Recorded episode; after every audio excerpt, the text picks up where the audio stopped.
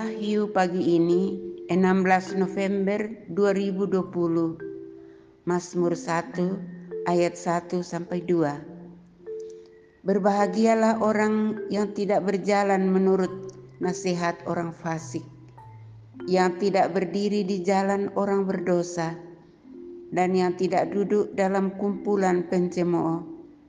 Tetapi yang kesukaannya ialah Taurat Tuhan dan yang merenungkan Taurat itu siang dan malam.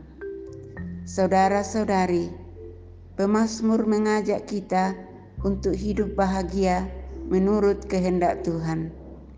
Mari mohon rahmat dan kekuatannya. Selamat pagi.